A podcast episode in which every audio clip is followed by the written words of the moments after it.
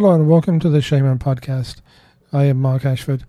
I am a registered Usui Tibetan Reiki Master Teacher, a shaman, and author of books and online courses on Reiki and shamanism. Weekly, I post a video on YouTube and a podcast for the shaman energy for, of the coming week. The reading is general, so please take what resonates with you. Please take a moment to hit the subscribe button and ring the bell if you're on YouTube, or subscribe if you're on a podcast platform. This way, you'll receive notifications of new podcasts and videos. In addition to the weekly events, I also produce books, online courses, podcasts, and videos on all things shaman and Reiki, so watch out for them. For legal purposes, all videos and podcasts and other materials are strictly for entertainment purposes. Viewers and listeners have free will and are entirely responsible for any interpretation they place on the readings. I take no responsibility for individual viewer or listener interpretation or actions. These show notes contain information on the card decks used in the readings and where to get more information on my websites, books, and courses. Please check out the links below. Thank you. Water is a powerful element to a shaman. It symbolizes purification, regeneration, birth, revival, and cleansing. Water can have enormous power, carving away earth and rock, moving boulders and trees as it creates a valley, or submerges them as it creates lakes and oceans. If humankind is in the way of its creative force, it can be destructive and end lives of people and animals can be sleepy and lazy as it meanders in shallow rivers across the landscape.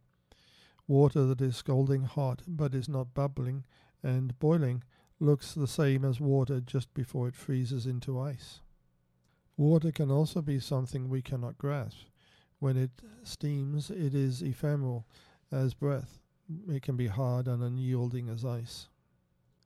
Humans are 75% water. That includes our brain and our heart, like the ebb and flow of the tides, allow sorrow and sadness, happiness and wonderment to flow through you now. Not only can you see these feelings within you, but allow the world around you to flow over you and through you, knowing that you will remain and you will move on to greater things. This is like a baptism of newness and opportunity. There is a sense of newness, welcome it and embrace it. The child. When we are young, we know the world is full of magic and new things to enjoy, and it is a place for adventures. As we grow older, we lose that childlike wonder and appreciation for what is around us as we struggle and battle to make things happen that we perceive we want. Recapture your childhood, your child's sense of wonder. Do it now. Look around you without judgment, without a sense of doing. Just receive. Sit on a park bench. Sit by the lake. Think of friends, family, and partner. Look at them with your child's sense of wonder and openness. Appreciate the new things you see in them. Are they so strange that you cannot do this? No. Enjoy a return to your childhood and without an adult's outlook. Fire consumes anything that it touches. Flames remind us of destruction and the end of things but they also remind us of new life and things to come. Fire clears away what no longer is needed. In the forest, it creates a space and nutrients for new life, new trees, and new undergrowth where animals can thrive. In this reading, we also have water. Water can put out fire. Fire can evaporate water.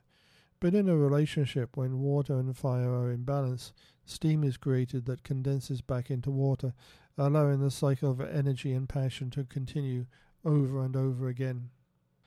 Fire provides warmth and cooks our food. On a dark night, fire keeps away the unknown and unknowable things that lurk at the edge of its light.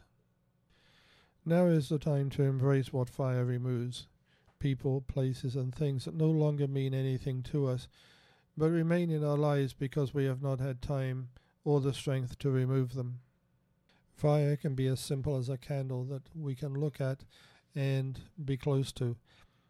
If it is a scented candle, buy one that gives you a scent that you feel pleasing and encouraging.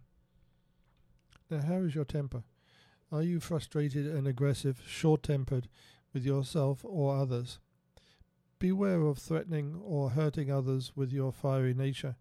It can backfire on you. Hurting others can hurt you. Do not play with your inner fire when you're out of sorts, but above all, learn not to use your fire on others when it is your inner self that is unhappy and you're out of balance or angry. Make fire your friend, not your enemy, or it will create enemies for you. I hope you enjoyed the information. Please like, share, and subscribe. Click the links in the notes to find out more about our materials on Reiki and shamanism. Please consider joining our Patreon page. It helps to support the channel. The link is in the show notes. Thank you.